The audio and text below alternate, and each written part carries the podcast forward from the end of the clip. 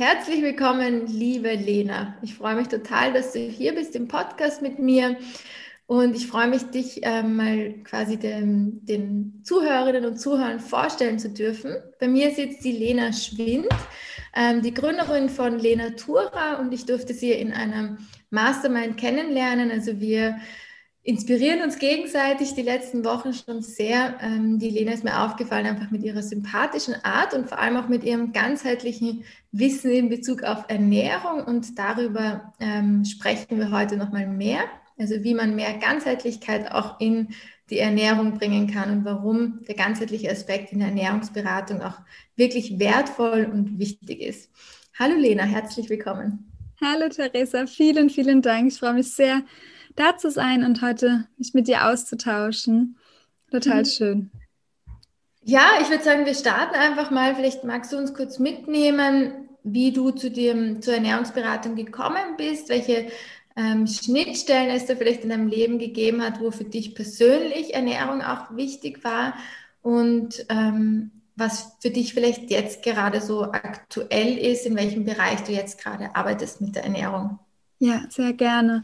Also ich habe Ernährung, so die Themen oder die Leidenschaft dafür entstand schon super früh in meiner Jugendzeit. Da war ich noch in der Schule, wo ich schon sehr mit dem Thema Gesundheit, Sport und Ernährung einfach in Verbindung gebracht wurde. Und es war irgendwie immer schon so ein Herzensthema. Ich glaube, viele, die sich in dem Gesundheitsbereich äh, bewegen, du nickst auch schon, kennen diese Leidenschaft und dieses Feuer für das eigene Thema.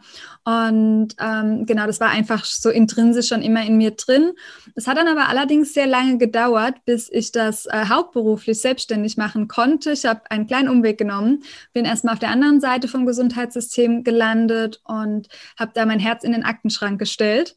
Und das ähm, kam dann wieder raus, als mein Körper sehr viel rebelliert hat und mir sozusagen geholfen hat, ähm, dabei dann auch endlich meinen Herzensweg einzuschlagen und auch hauptberuflich selbstständig Ernährungstherapeutin zu sein. Und ja, da habe ich einiges an ähm, ja, Umwegen, einiges an Herausforderungen gehabt auf meinem Weg und bin aber glücklich, dass ich heute Ernährungstherapie machen kann, so wie ich es mache. Und genau, ja. Ähm, kannst du mir da noch ein bisschen näher drauf mhm. eingehen, wie du, was das, was dir da der Körper gezeigt hat und was du ähm, wie du da auch mit so körperlichen Symptomen umgegangen bist, weil es ja auch erstens mal schwierig ist, die zu erkennen oft. Dann, wenn man sie erkennt, auch wirklich wahrzunehmen und wenn man sie wahrgenommen hat, dann auch wirklich diesen Weg zu gehen der Heilung. Ähm, wie war das für dich? Genau, also ich hatte die ersten äh, Beschwerden, es war schon immer so Magen-Darm-Bereich, da wo ich jetzt auch sehr zu Hause bin in der ähm, Beratung, äh, Reizdarmsyndrom, das hatte ich nicht so ernst genommen, weil ich trotzdem immer sehr leistungsstark war, sehr fit. Ich habe auch viele Sportkurse gemacht und war immer so der Gesundheitsapostel überall und habe aber immer wieder ähm, Durchfälle gehabt und so die ersten Anzeichen, auf die ich, wie gesagt, nicht so doll gehört habe. Und dann hat mein Körper irgendwann also mir komplett den Gar ausgemacht. Also es war wirklich auch von heute auf morgen. Ähm, ich hatte ein pfeifisches Drüsenfieber mir eingefangen, habe das nicht richtig auskuriert und habe dann äh, ein paar Wochen später einen Zusammenbruch erlitten im Ausland, äh, wo ich auch nochmal auf einer anstrengenden Reise war.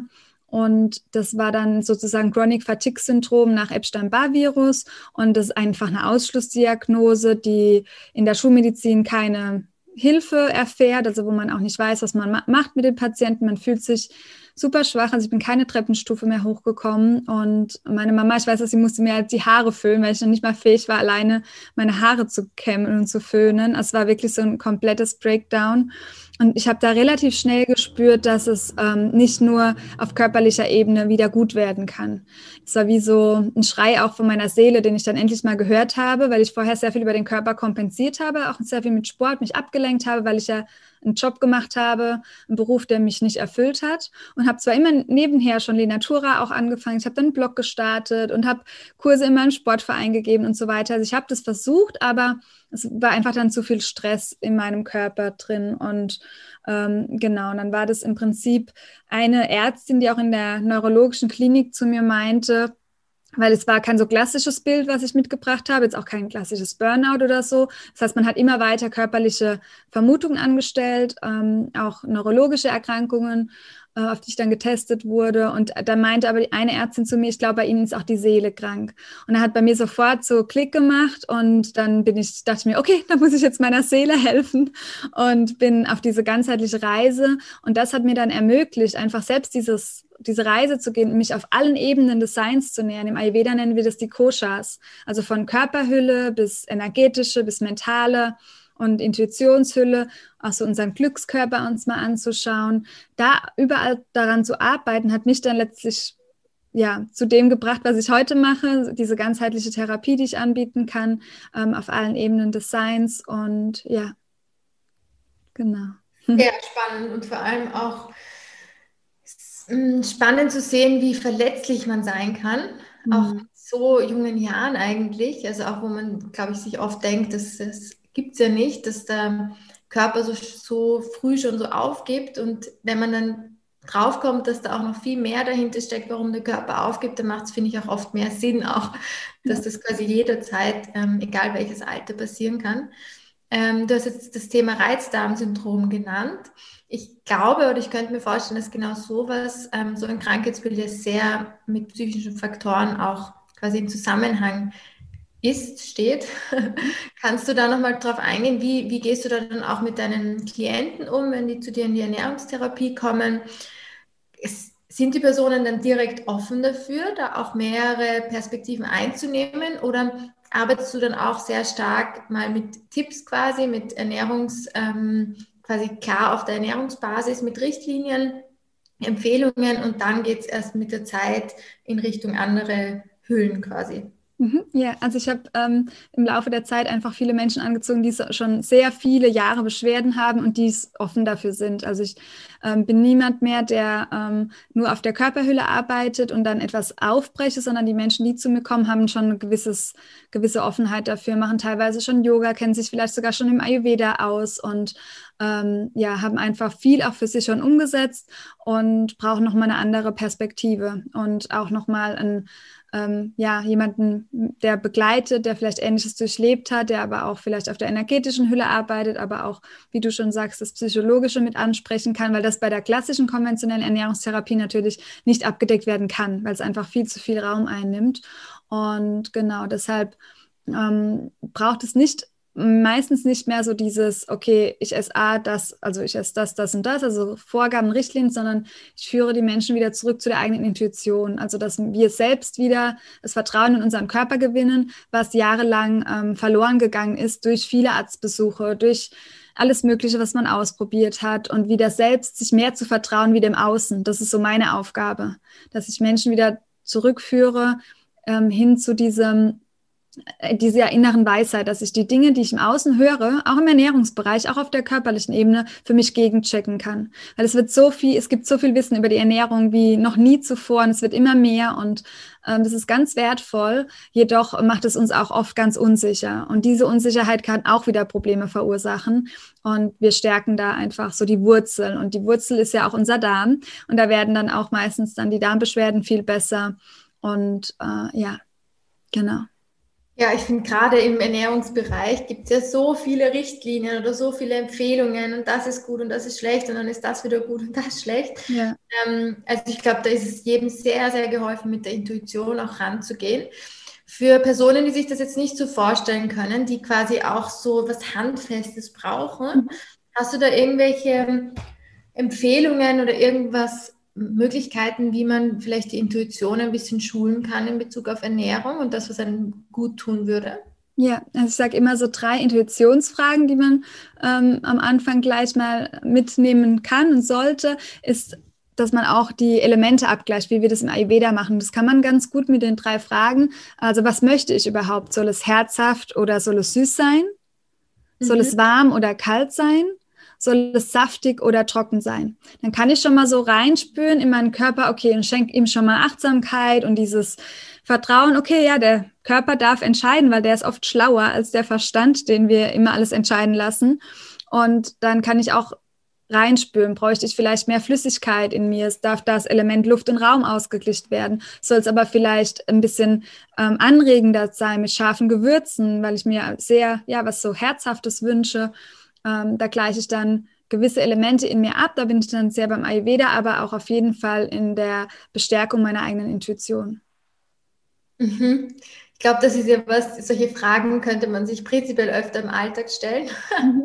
Gerade wenn es darum geht, dass man Sachen, die schon so zur Gewohnheit geworden sind, wie ähm, immer am Nachmittag, ich sage jetzt irgendwas, ein Stück Kuchen zu essen zum Beispiel, da auch einfach mal reinzuschauen und zu fragen, habe ich da eigentlich Lust drauf oder mache ich das nur aus der Gewohnheit oder auch zu einem bestimmten Zeitpunkt aufzustehen, schlafen zu gehen etc. Wir glauben ja oft, wenn wir dann was ändern sollen, weil uns jemand anderer das vielleicht vorgibt, dass wir da ähm, das ändern müssen oder dass es eine Qual ist, jetzt diese Gewohnheit ändern zu müssen. Aber manchmal ist es ja wirklich ein Ändern darf. Man darf mal wieder was anderes machen quasi. Und die Frage, die du jetzt gestellt hast, das ist, glaube ich, könnte man auch aufs Leben übertragen. Ja, auf jeden Fall. ähm, okay, voll schön. Das heißt, ein, ein wichtiges Thema für dich in der Ernährungstherapie ist dann auch wirklich die Intuition zu schulen. Mhm. Und hast du das Gefühl oder inwiefern würdest du sagen, braucht es auch psychologische Komponenten, wenn es um Verhaltensweisen ändern geht? Also wir haben ja in Ernährung oft einfach ganz, ganz klare Gewohnheiten und manchen fällt es zum Beispiel auch schwer, Süßes wegzulassen oder Dinge wegzulassen, gerade auch bei Intoleranzen. Und es gibt ja sicher auch Lebensmittel, die bei Reizdarmsyndrom einfach nicht so förderlich sind vielleicht. Ähm, Gibt es da gehst du da auch auf die psychologischen Komponenten ein, warum wir eigentlich essen und welches Bedürfnis zum Beispiel Ernährung dann auch bei uns befriedigt? Ja, auf jeden Fall. Also was du jetzt so angesprochen hast, da würden wir jetzt eher uns auf der Verhaltenstherapie-Ebene befinden. Ähm, ich bin eher so ein bisschen psychoanalytisch unterwegs, also dass wir auch sehr mal tiefer graben und auch wirklich so das Innere hinterfragen. Äh, aber es braucht auf jeden Fall beides und unbedingt, also das Psychologische, was du schon gesagt hast, weil ähm, wenn du dir nur mal vorstellst, dass wir, dass du jetzt in eine saure Zitrone reinbeißt, also wenn wir uns wirklich jetzt so eine gelbe, saftig saure Zitrone vorstellen und es wirklich visualisieren, dann fängt sofort sofort unser Speichel im Mund an zu fließen, beziehungsweise jeder spürt eigentlich so ein Zusammenziehen am Backen. Und wir haben eine direkte biochemische ähm, Auswirkung von unserem Gehirn auf unseren Körper. Und diese Wechselwirkung, die können wir nicht außer Acht lassen, die sollten wir nicht außer Acht lassen. Und wenn wir die uns aktiv anschauen, ähm, dann ist da ganz viel getan. Also wir nutzen einfach, ich bin niemand, der sagt, und ich glaube, das macht auch oft so diesen Erfolg aus, dass man nur auf psychologischer Ebene oder nur auf ernährungstherapeutischer Ebene arbeiten sollte, denn ähm, das ist irgendwie unzufriedenstellend, weil wir sind ja viel, wir sind ja ein Ganzes und wir bestehen aus diesen Hüllen, aus der mentalen, aber auch aus der körperlichen. Und das fällt auch Reizdarmmenschen oder Syndrom, die vom Reizdarmsyndrom betroffen sind, so schwer, weil sie oft vom Arzt gehört bekommen, das ist irgendwas Psychisches und werden in so eine Ecke gedrängt. Und ja, körperlich kann man da nichts machen und ich bringe das einfach zusammen, weil man kann mental sehr viel machen auf der psychologischen Ebene, aber alleine würde das auch nicht reichen. Auch wenn ich mir jeden Tag ähm, positive Affirmationen sage, ich esse alles, ich kann alles vertragen, es funktioniert alles, äh, meine Verdauung ist gesund, habe ich trotzdem ein Problem mit FODMAPs. Äh, das sind gewisse Bestandteile, die einfach bei Reizdarmpatienten gewisse Probleme machen. Das heißt, ich sollte beides anschauen und an beiden Ebenen arbeiten für den langfristigen Erfolg. Mhm. Das ist auch nochmal spannend, weil man manchmal schon das Gefühl hat, der Trend geht dahin, die Psyche als Lösung zu sehen für alles. Nee. Aber es ist dann doch einfach auch immer der Körper auch mit dabei, so wie ja auch das körperliche Yoga zum Beispiel ja auch ein Teil ist ähm, von dem großen Ganzen, von dem Yoga aus Indien, von dem ganzen auch ähm, Ayurveda-Prinzip, aber es eben auch die verschiedenen anderen Aspekte gibt. Genau, ja. Wie, welchen Bestandteil hat denn Ayurveda für dich in dem, mhm in diesem ganzen Konzept quasi. Und findest du, also gerade wenn man so aus dieser klassischen Ernährungswissenschaft kommt, findest du, ist es da auch ratsam oder gut, sich mit, dem, mit diesen traditionellen Ernährungsweisen auch auseinanderzusetzen? Hast du da auch einen klaren Vorteil, Ayurveda versus TCM? Bist du da nach der Sympathie gegangen und ähm, wie sehr fließt das in deine Arbeit eigentlich mit ein? Ja, ist ein großer Bestandteil ähm, meiner Arbeit, weil viele Menschen ähm, es einfach oder sich einfacher verstehen oder sich besser kennenlernen können durch das einfache Erklären der Elemente, die uns einfach zurück zu unserer Natur führen. Und da sehen es uns gerade, glaube ich, alle danach. Gerade jetzt in der Zeit, äh, es wird immer mehr zurück zur Natur gehen. Und da ist der Ayurveda, finde ich, in seinem Erklärungsmodell und in den jahrelangen, ja, Jahrtausenden, wo das schon praktiziert wird, einfach so dankbar. Und die Medizin oder die Wissenschaft, die bestätigt das Ganze ja immer wieder und immer aufs Neue mit gewissen Dingen. Ich kann meine Arbeit komplett durchführen, ohne dass ich das Wort Ayurveda benutze und ohne dass wir äh, über Ayurveda sprechen, wenn sich jemand da gar nicht angezogen fühlt.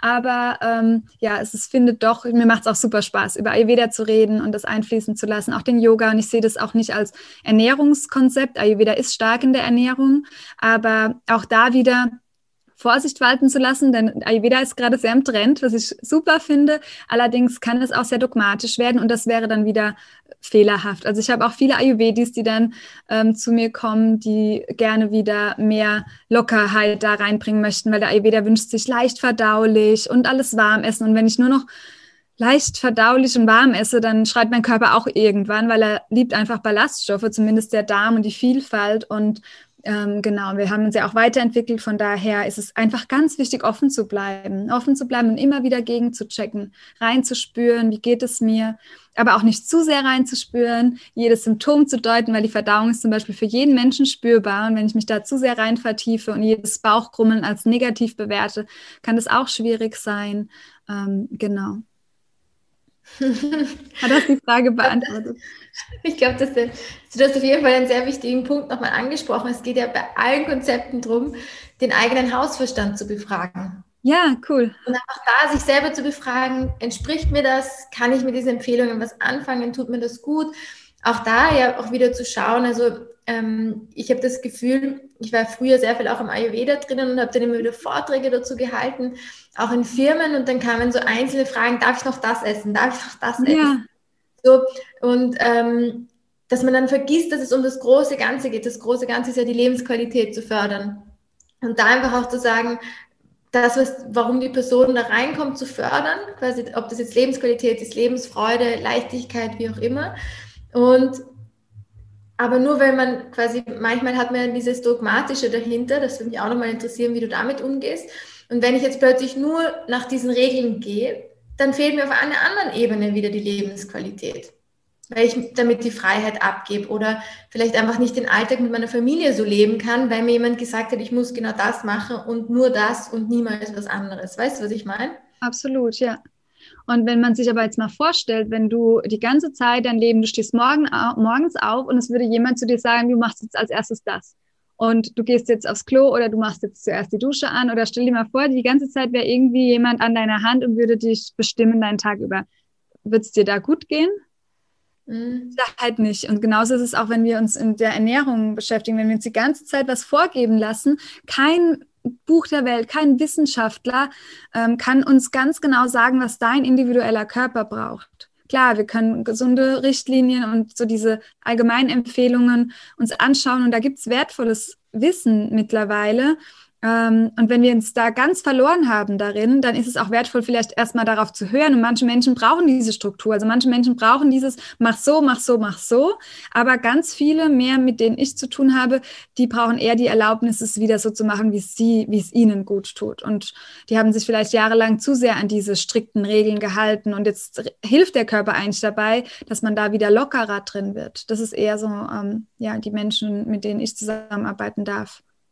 Das mhm. Dogmatische, das ist, ähm, ja, ich glaube, aber es geht immer weiter weg davon, wieder mehr zur Eigenermächtigung und Selbstbestimmung, weil unser Gesundheitssystem, so gut wie es ist, ähm, jetzt in, im deutschsprachigen Raum, ähm, braucht einfach dieses Selbstbestimmte. Das ist uns ein bisschen abhanden gekommen. Ja.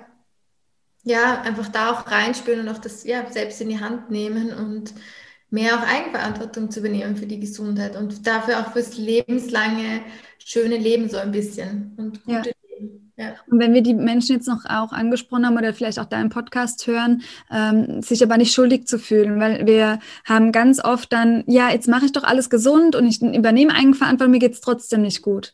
Und da auch nicht so streng mit sich zu sein. Also das ist auch eine große, ähm, ein großer Teil meiner Arbeit, ähm, dass man nicht irgendwie in Schuld und Scham abrutscht, weil man irgendwie seinen inneren Kritiker so hochgeschraubt hat und die ganze Zeit sich verurteilt für die Dinge, die man macht. Also da steckt, du, du spürst schon, da steckt so viel dahinter.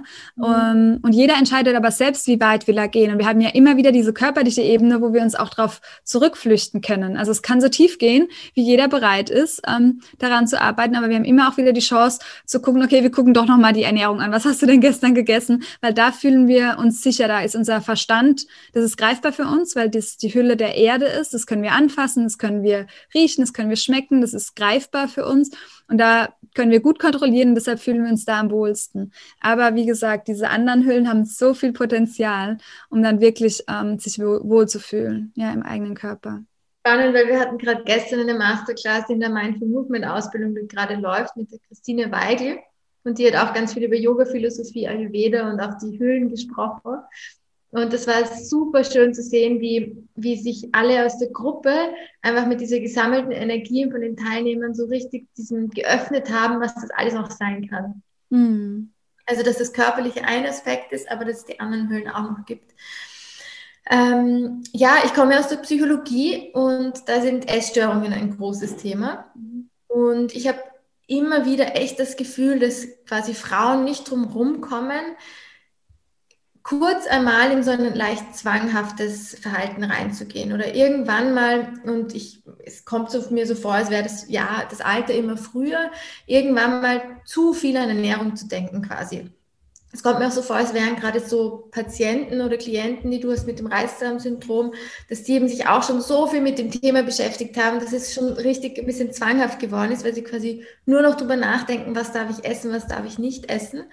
Ähm, ich hatte selber auch eine Phase, wo ich einfach mich dann reflektiert habe und dann gemerkt habe, du denkst viel zu viel über Essen nach. Eigentlich solltest du das Essen nicht nachdenken, einfach, sondern einfach essen, was du gerade spürst, was dir gut tut. Und durch das, dass ich Psychologie kenne und auch diese Krankheitsbilder kenne, konnte ich mich da sehr, sehr gut selber einfach frühzeitig rausnehmen oder dass ich irgendwie klinisch geworden bin. Gleichzeitig habe ich aber im Umfeld sehr viele erlebt, die da zu weit reingeschlittert sind. Mhm. Ähm, hast du da gerade auch, wenn, wenn, wenn jüngere Frauen zuhören, die vielleicht mit ihrem Selbstbild noch nicht so angekommen sind, vielleicht noch viele Dinge auch ausprobieren in Bezug auf Ernährung oder sie vielleicht auch noch einen anderen Körper wünschen, hast du da eine ähm, vielleicht eine Sichtweise oder auch Erfahrungswerte, was helfen könnte, da ein bisschen auf das gesamte Körperbild, weil Ernährung ja viel auch mit dem Körperbild, mit der Figur zu tun hat, das zu stärken und da auch nochmal mehr in unsere Kraft zu kommen quasi? Ja, ich glaube, da ist es ganz wichtig, dass wir uns mit dem, wie der Körper funktioniert, damit auseinandersetzen, ähm, also auch die Person dann, weil ähm, das Wissen darum, zum Beispiel, dass Zucker im Dünndarm meistens schon resorbiert ist und gar nicht unbedingt in den Dickdarm gelangt, ähm, also da muss man schon mehrere oder große Mengen an Zucker essen, äh, würde vielleicht helfen, wenn ich überall lese zuckerfrei und ich darf kein Zucker mehr essen. Also wirklich fundiertes Wissen sich anzueignen, ähm, finde ich sehr wichtig in dem Bereich, wenn man wirklich ähm,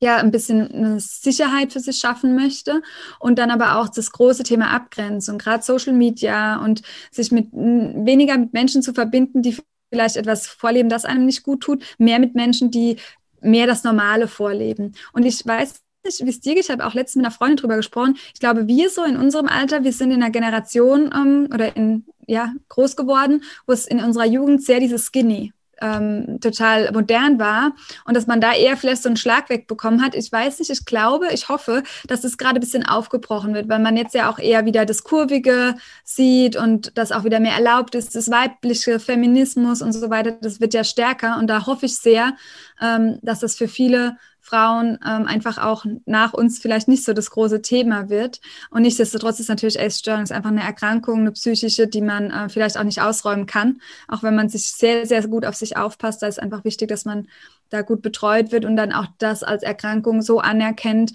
und sich ähm, nicht nur denkt, man muss da alleine rauskommen, weil das super schwierig ist. Also offen auch zu sein und was du sagtest, diese Selbstreflexion, dass du selbst erkannt hast, wow, da stimmt was nicht mit meinen Gedanken, ich denke viel zu viel über Essen nach. Das ist ja der erste große Gewinn, wo man dann ähm, mit umgehen kann. Und darüber mit jemandem zu sprechen, finde ich wichtig.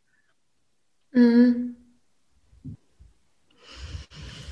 Ja, ich finde das vor allem gerade, wenn es um diese Störungsbilder geht, dass man da auch wirklich nochmal offen sein darf, offen mit sich selbst sprechen darf und vor allem auch mit anderen, in was für eine Spirale man da reingeht. Mhm. Und in dem Moment, wo man zu viel über irgendwas nachdenkt, das ist, ist, gibt es das Gleiche auch im Bewegungsbereich, dass jemand zu viel Sport macht, zu viel Bewegung macht, ähm, da vielleicht auch das wieder zu zwanghaft betreibt, dass man da auch merkt und sich selbst reflektiert, wenn es zu viel wird. Aber es ist manchmal echt eine Gratwanderung, glaube ich. Ja. ja. ja. Lena, ich finde es super, wie du Lenatura aufgebaut hast. Ein richtig tolles Unternehmen. Und wenn man das so von außen sieht und auch von innen sieht, ich habe ja doch auch Einblicke durch die Mastermind, finde ich erstens, dass du wahnsinnig stolz auf dich sein kannst, was du da auf die Beine gestellt hast. Und zweitens glaube ich, dass sehr viele sich von dir auch inspirieren lassen können oder du auch ein sehr großes Vorbild bist, wie du das Ganze aufgebaut hast, deinen Podcast aufgebaut hast, ähm, auch deinen Blog aufgebaut hast, alles drumherum. Hast du da vielleicht irgendwelche Tipps, Tricks oder auch ähm, vielleicht Fehlentscheidungen oder Best Practice Beispiele in Bezug auf deine Selbstständigkeit in den letzten Jahren und wie du vielleicht, was du quasi an Gefühl hast, was jemandem helfen könnte, die gerade mit Ernährungswissenschaften fertig ist, in Richtung Ernährungsberatung gehen möchte, ähm, was der Person vielleicht ein bisschen helfen könnte. Ja. Da würde ich als allererstes die innere Arbeit ansprechen, an das Thema Glaubenssätze. Das kommt natürlich auch nochmal auf die Region an, wo man herkommt, aber bei mir war das Ganze sehr ähm, klein geredet, als wäre es kein anerkannter Beruf, beziehungsweise ein Beruf, mit dem man nichts verdienen kann. Und das ist ähm, ein Glaubenssatz, den man auf alle Fälle erstmal löschen sollte, aus diesem klassischen, ich bin Ernährungsberaterin, aber ich brauche auf jeden Fall noch einen Job oder eine Anstellung in der Klinik, sonst kann ich äh, nicht überleben oder meine Familie nicht versorgen, ähm, dass man das für sich löscht und sich auch Beispiele vielleicht anschaut, wie man diesen Weg unkonventionell und anders gehen kann.